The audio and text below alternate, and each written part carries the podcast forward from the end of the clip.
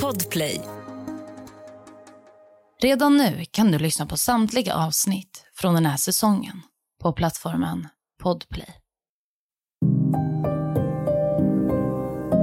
Anna-Lisa är en framgångsrik kvinna som bor tillsammans med sin sambo Nelson. Men en dag hittas hon brutalt mördad i sitt hem. När sambon Nelson får information om den tragiska händelsen så reagerar han knappt. Det hela får polisen att misstänka Nelson. Den stora frågan är nu om Nelson verkligen är skyldig.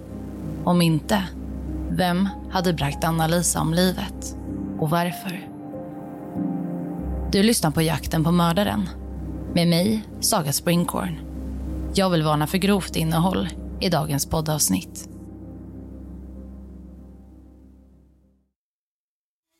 Vi ska börja med att lära känna Sheila som är en av huvudpersonerna i dagens berättelse. Sheila Davalo föddes den 11 maj år 1969 i Virginia. Sheila växte upp med sina föräldrar och sin yngre bror. När Sheila är två år gammal bestämmer sig hennes föräldrar för att de ska flytta till Iran. Sheilas föräldrar var ursprungligen från just Iran. Föräldrarna var högt presterande akademiker.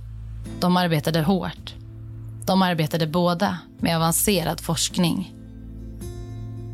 När Sheila fyllt 16 år bestämde de sig för att återigen flytta till USA.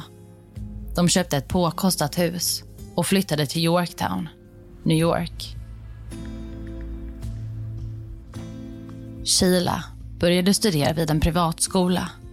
Pengar hade familjen i massor. Shilas föräldrar arbetade på höga positioner. Sheila var liksom sina föräldrar mycket intelligent.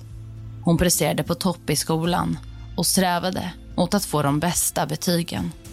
Hennes ambition var att senare ha möjlighet att arbeta inom det medicinska fältet, likt sina föräldrar. Sheila växte upp i ett tryggt hem med föräldrar som engagerade sig och brydde sig om henne. Men i hemmet fanns det också mycket strikta regler.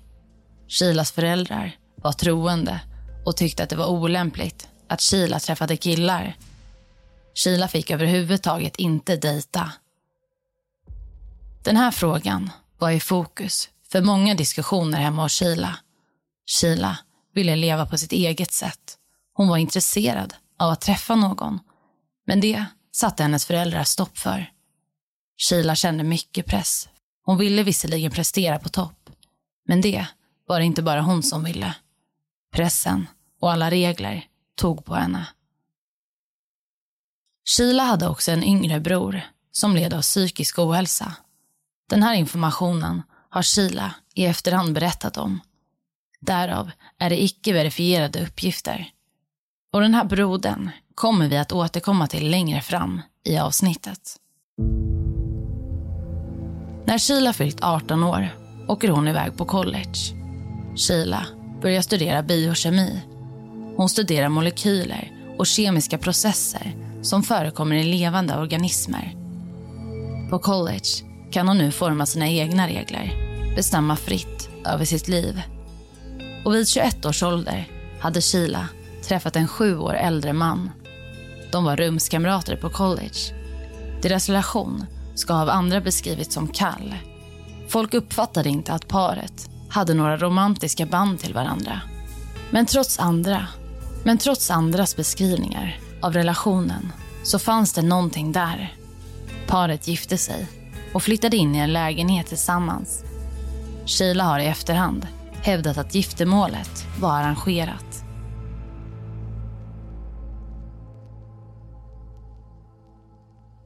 Sheila tar examen inom biokemi och fortsätter att utbilda sig vid New York Medical College. Vid 25 års ålder träffar hon en man vid namn Paul Christus. Paul var då 27 år gammal. Han är liksom Sheila, högpresterande och intelligent. Det är som att de båda två har samma karriärströmmar och mål i livet. Då Paul studerade extremt mycket och kämpade för sina drömmar hade han inte socialiserat sig särskilt mycket med andra människor. Fokus hade legat på framtiden. Sheila och Paul träffar varandra för första gången i en studiegrupp.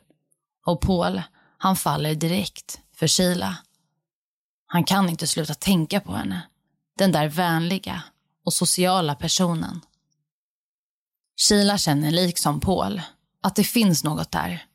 Hon är intresserad av honom och Paul och Sheila börjar umgås. Och längre fram börjar de dejta. Det finns dock ett stort problem. Det är att Sheila är gift och lever tillsammans med en annan man. Det här är än så länge bara ett problem som Sheila tvingas handskas med. Paul, han känner inte till äktenskapet. Paul tror att Sheila är singel, precis som hon sagt själv. Men Sheila säger ibland märkliga saker till Paul. Saker som får honom att fundera. Hon säger att hon har en mörk hemlighet och att Paul skulle göra slut om han fick vetskap om den här hemligheten. Men trots att Paul ber Sheila att berätta så gör hon inte det. När Paul och Sheila dejtat i cirka ett år kommer sanningen om äktenskapet fram. Men det är inte Sheila som berättat sanningen. Det är istället hennes man. Han hade ringt till Paul och frågat om han dejtade Sheila. När Paul får det här samtalet blir han chockad. Det är första gången han förstår vad den där mörka hemligheten innehöll. Paul konfronterar Sheila och Sheila i sin tur bryter ihop och erkänner allt. Hon berättar om äktenskapet, att hon inte vågat säga något. Sheila påstår att hon är fast i äktenskapet. Hon hade så gärna velat lämna hennes man, men hon menade att det var nästintill omöjligt. Paul säger till Sheila att han inte kan vara tillsammans med henne om hon har en man vid sidan av. Han ställer ett ultimatum. Skilj dig och var med mig. Om inte, så är det slut. Sheila är förkrossad. Hon älskade verkligen Paul och fick nu kämpa med tankarna inom sig. Hur skulle hon egentligen göra? Sheila förstod att hennes familj inte skulle ta skilsmässan bra. De var djupt troende och såg inte positivt på skilsmässa. Men Sheila känner trots allt att kärleken är viktigare. Hon bestämmer sig för att skilja sig för att kunna vara med Paul.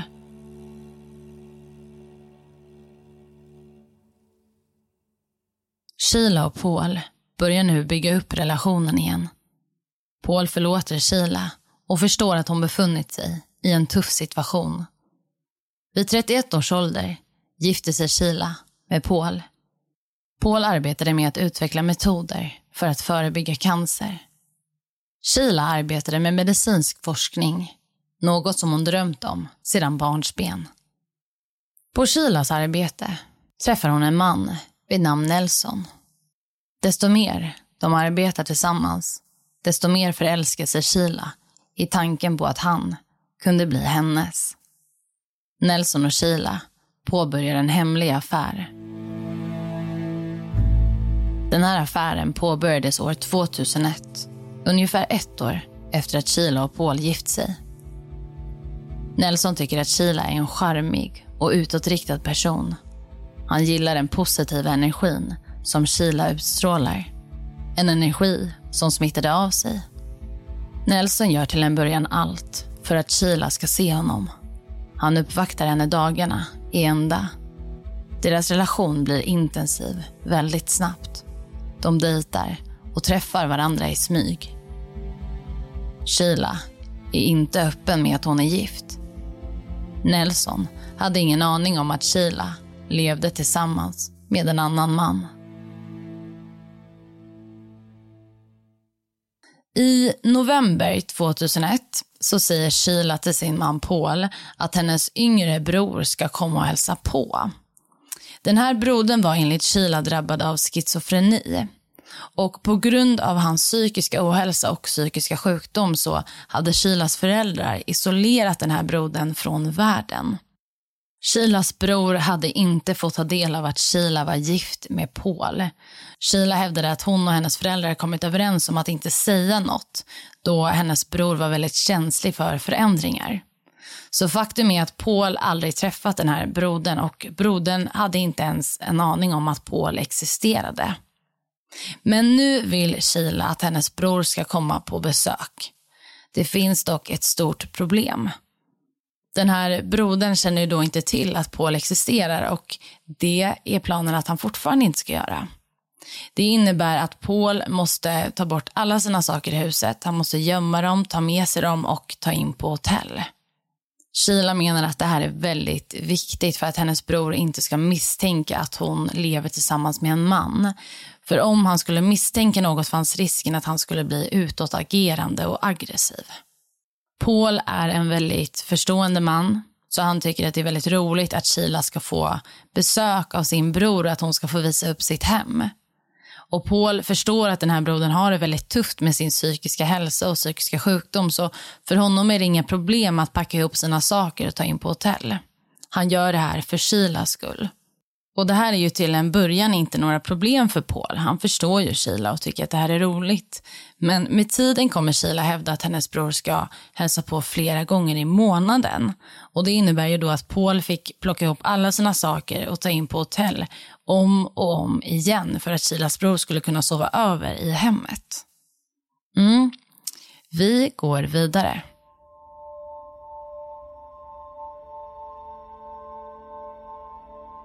Shilas bror kom egentligen aldrig på besök i huset. Shila bjöd istället över Nelson. Och då Nelson inte hade någon aning om att Shila var gift så var det viktigt att spåren av Paul var totalt utplånade från hemmet. Shilas historia om hennes yngre bror och hans besök hade varit en ren lögn. Besöken från den så kallade brodern, som i själva verket var besök från Nelson, pågick i månader. Men det är faktiskt inte bara Sheila som bär på en hemlighet. Även Nelson hade en relation med en annan kvinna. Han var tillsammans med sin flickvän Anna-Lisa. Både Nelson och Sheila var alltså otrogna mot sina respektive partners. Ett poddtips från Podplay. I fallen jag aldrig glömmer djupdyker Hasse Aro i arbetet bakom några av Sveriges mest uppseendeväckande brottsutredningar. Går vi in med hemlig telefonavlyssning och, och då upplever vi att vi får en total förändring av hans beteende. Vad är det som händer nu? Vem är det som läcker? Och så säger han att jag är kriminell, jag har varit kriminell i hela mitt liv men att mörda ett barn, där går min gräns. Nya säsongen av Fallen jag aldrig glömmer på Podplay. Nelson och Anna-Lisa hade varit tillsammans i cirka ett år innan affären med Sheila påbörjades. Anna-Lisa var en vänlig och mycket positiv person. Hon stod nära sin mamma och var en högt presterande kvinna med en tidigare utbildning från Harvard. Anna-Lisa befordrades gång på gång. Hon var mitt uppe i en skenande karriär. I samma veva som Sheila och Nelson inlett den hemliga relationen hade Anna-Lisa fått ett nytt arbete i en annan stad, cirka två timmar bort. Anna-Lisa hade därför tvingats flytta. Shilas och Nelsons relation växte sig starkare.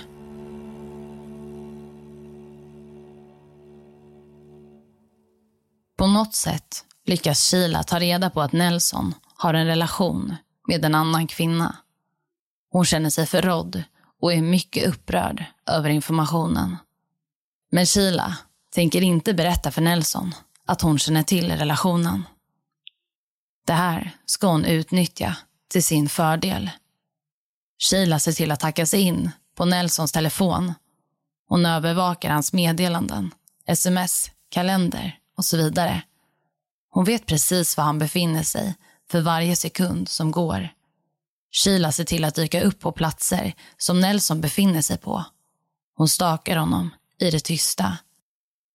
När Sheila dyker upp på olika platser, där Nelson också befinner sig, tror han till en början att det bara är en slump. Ett roligt sammanträffande.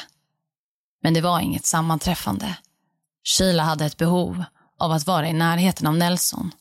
Hela tiden. Hon ville att han skulle se henne och förstå att hon var den rätta för honom. Men snart får Nelson nog. Han tycker att hon är för på. Hon hör av sig hela tiden och dyker alltid upp där han befinner sig. Han börjar förstå att Sheila stakar honom. Att hon blivit besatt av deras relation. Nelson tar mer och mer avstånd och Sheila upplever det hela som att han valt Anna-Lisa framför henne.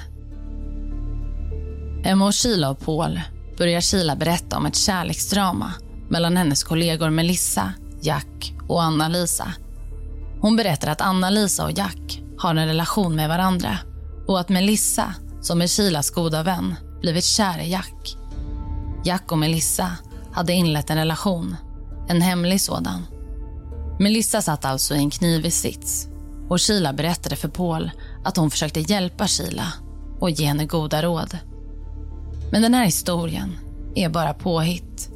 För egentligen beskriver Sheila sin egen relation till Nelson. Sheila ville alltså att hennes man Paul skulle ge henne tips om hur hon nu skulle agera. Det är en absurd situation. Men Paul förstår givetvis inte att det hela egentligen rör sig om Sheila, Nelson och Anna-Lisa. Han försöker ge så goda tips som det bara går. Och Sheila vill dagligen prata om det här problemet. Det kommer på tal flera gånger i veckan. Sheila är besatt av att prata om det som sker på arbetet. Triangeldramat.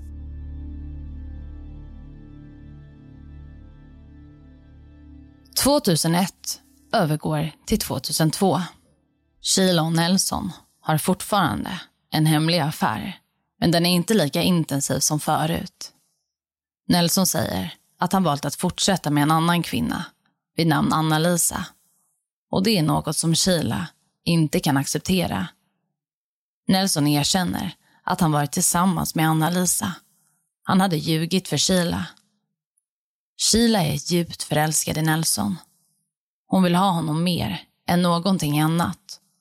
Hon håller på att tappa greppet om verkligheten. Hon börjar planera. Planera för att göra sig av med Anna-Lisa. Det är den 8 november, år 2002.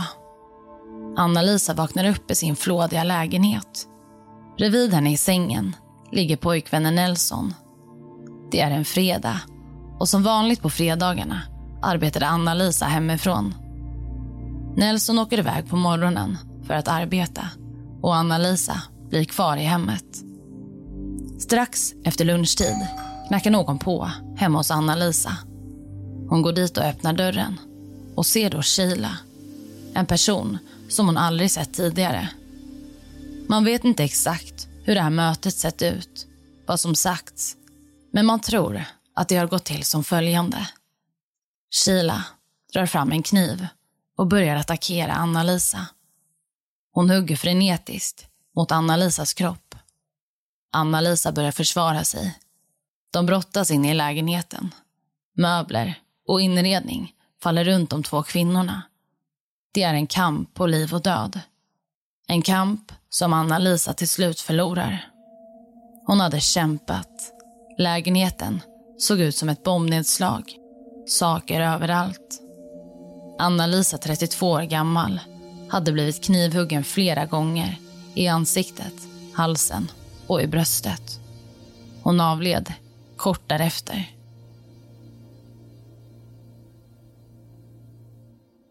Sheila hade fått som hon ville.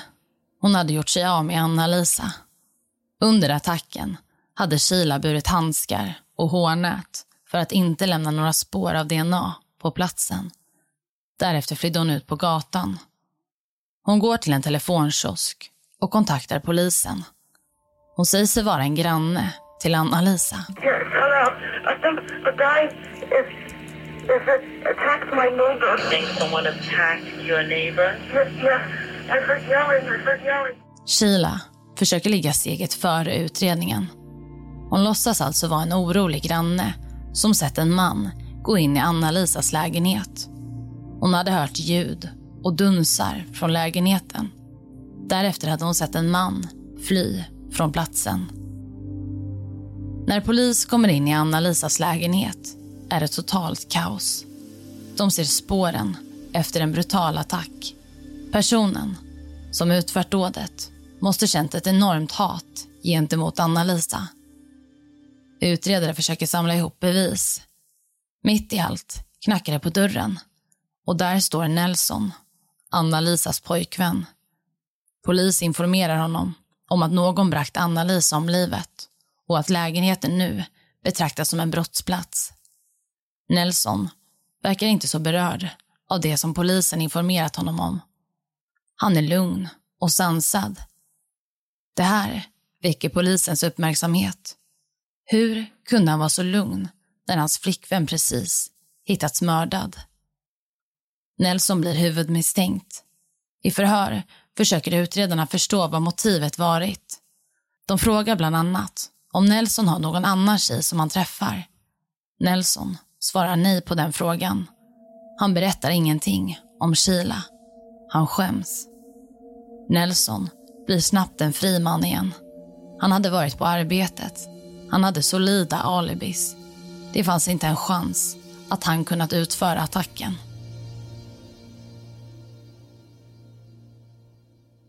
Ja, Nelson nämner inte att han har eller snarare haft en relation med Sheila. Och Det hade kunnat bli avgörande för den här utredningen.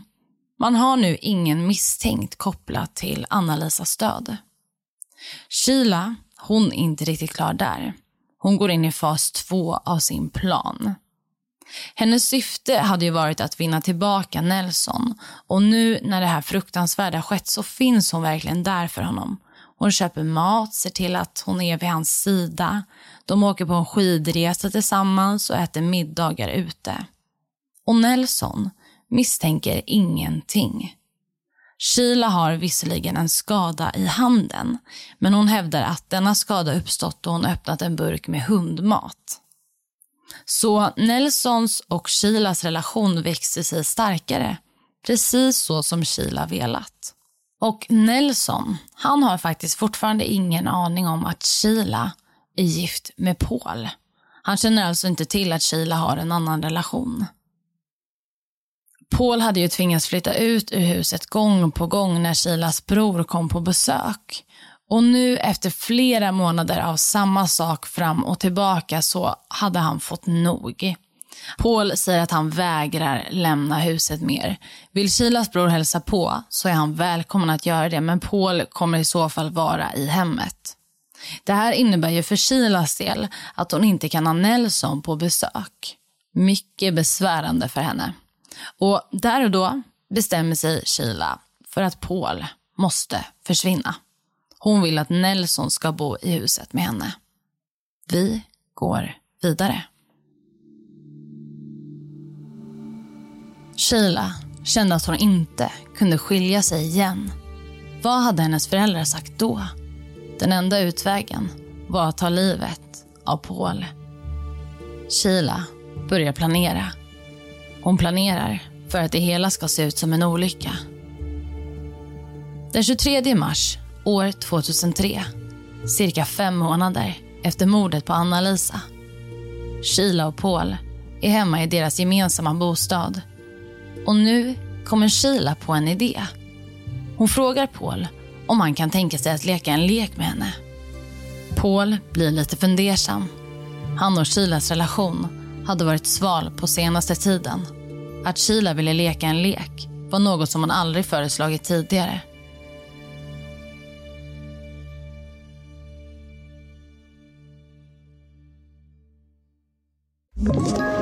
Ett poddtips från Podplay.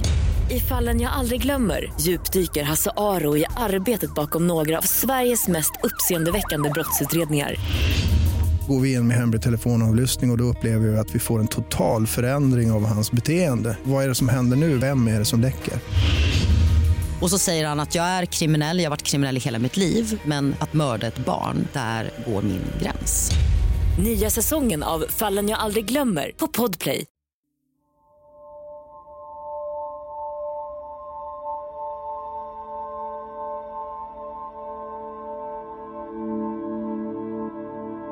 Leken involverade en ögonbindel, handbojor och gnidning av hushållsföremål mot personen som hade ögonbinden på sig. Det var alltså en sorts gissningslek. Paul var ivrig att behaga Sheila då relationen hade börjat tyna bort. Han gick med på att leka den där gissningsleken. Sheila sätter en ögonbindel på sig själv.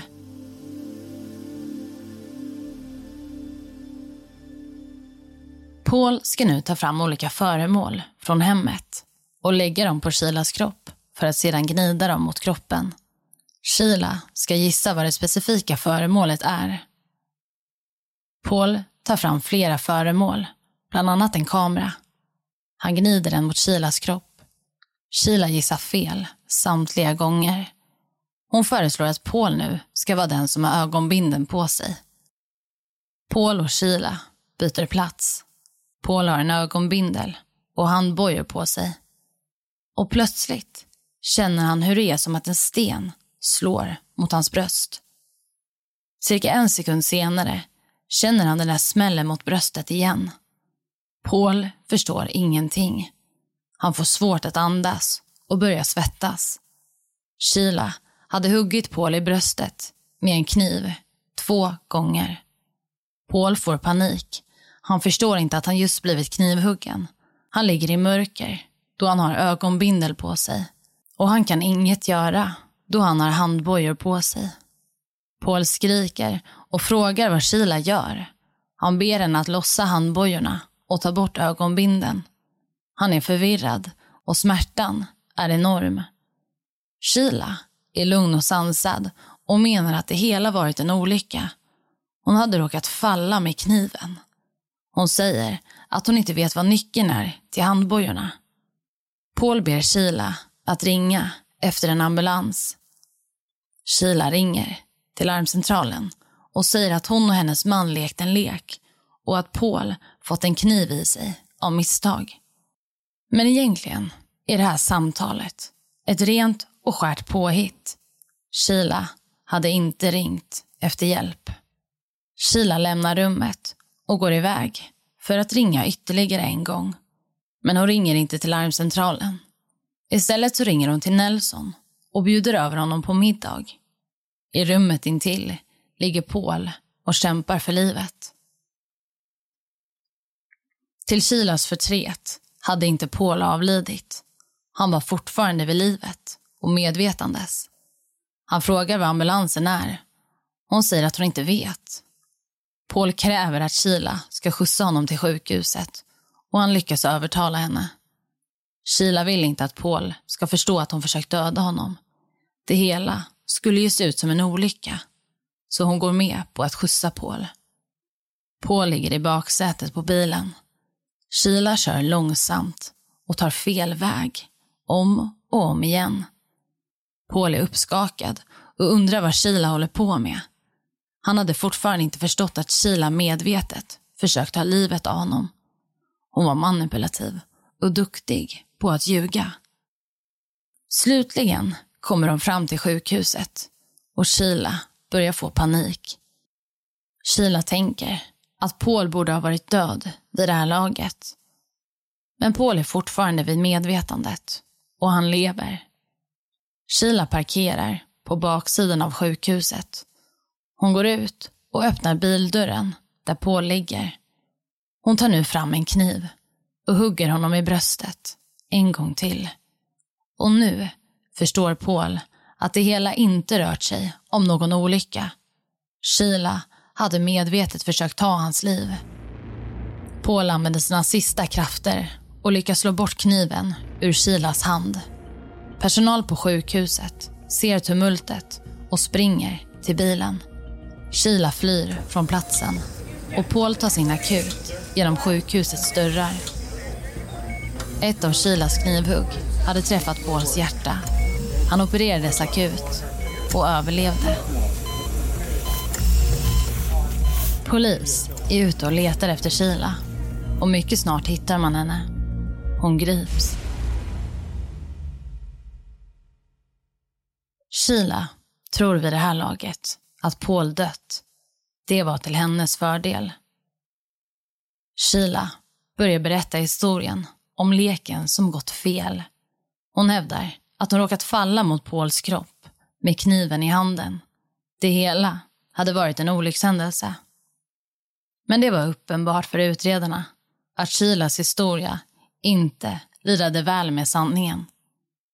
I förhör berättar en av förhörsledarna för Sheila att Paul överlevt. Sheila får panik och ändrar snabbt sin historia. Men det är redan klarlagt att Sheila med största sannolikhet försökt ta livet av sin man. Sheila arresterades och åtalades för mordförsöket på Paul. Men det är inte över där. När polis går igenom Sheilas telefonhistorik ser man ett flertal samtal som gått till Nelson. Utredarna vill såklart höra Nelsons historia av saken. Kanske var han inblandad. Det tar lång tid för Nelson att erkänna att han haft en hemlig affär med Sheila.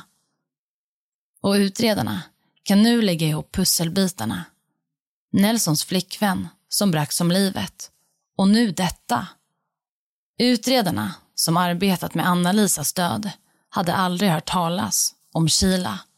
Men nu fanns det ett tydligt motiv med i bilden. Sheila var dödligt kär i Nelson. Det här är första gången som Nelson också kan lägga ihop alla bitar. Det där skärsåret i Shilas hand, nära inpå att hans flickvän bragts om livet. Shilas äktenskap, som varit hemligt. Allt faller på plats.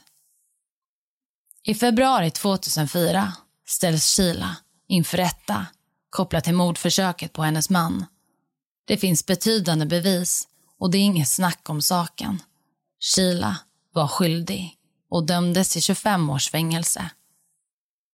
Samtidigt fortsätter utredningen kring Anna-Lisas död. Utredare börjar nu kartlägga vad Sheila gjort den aktuella dagen, den 8 november 2002. Det visar sig att Sheila lämnat arbetet under den aktuella dagen. Detta avslöjas genom hennes passerkort. Det var alltså möjligt att hon varit på platsen för tiden då mordet utförts. Men inte bara det. Det där larmsamtalet, där någon påstod sig vara Anna-Lisas granne. Rösten från samtalet matchar mycket väl med Shilas röst. Utöver det hittades en blodfläck i bostaden vid Anna-Lisas handfat. Den här blodfläcken matchade med Shilas DNA. Fallet skulle dock inte komma samman förrän år 2012 när Sheila slutligen ställdes inför rätta för mordet på Anna-Lisa fem år efter att hon åtalades för mordet. Under rättegången bestämmer sig Sheila för att representera sig själv. Hon valde alltså att inte ha med sig någon försvarare i rättssalen. Ett av de betydande bevisen för det här fallet var larmsamtalet. Under rättegången så exponerades juryn för Shilas röst under många, många timmar då hon valt att försvara sig själv. Sheila förnekade att hon hade något med Anna-Lisas död att göra. Men alla jurymedlemmar stod eniga. Hon var skyldig. Sheila dömdes till ytterligare 50 års fängelse. Sammantaget 75 års fängelse för mordförsöket och mordet. Och det var allt för dagens avsnitt. Vill du komma i kontakt med mig så kan du skriva till mig på Instagram där jag heter Saga Springkorn eller mejla till jaktenpamordaren springkorn.se. Tack för att du har lyssnat. I nästa avsnitt av Jakten på mördaren kommer du kunna lyssna till följande fall. Den 13 juli 2019 planerar 17-åringen Bianca Devens att gå på en konsert tillsammans med en vän. Efter att ha gjort sig i ordning och tagit adjö av sin mamma beger sig Bianca iväg mot konserten. Morgonen därpå står polisen utanför Biancas mammas ytterdörr. Ett rykte om Bianca har florerat på sociala medier och nu måste polis och utredare snabbt avgöra sanningshalten i det som sprids. Om du inte orkar vänta och vill lyssna på avsnittet redan nu så kan du göra det helt gratis i appen Podplay eller på podplay.se. Podplay, en del av Power Media. Ett poddtips från Podplay. I fallen jag aldrig glömmer djupdyker Hasse Aro i arbetet bakom några av Sveriges mest uppseendeväckande brottsutredningar. Går vi in med hemlig telefonavlyssning och, och då upplever vi att vi får en total förändring av hans beteende. Vad är det som händer nu? Vem är det som läcker? Och så säger han att jag är kriminell, jag har varit kriminell i hela mitt liv men att mörda ett barn, där går min gräns. Nya säsongen av Fallen jag aldrig glömmer på Podplay.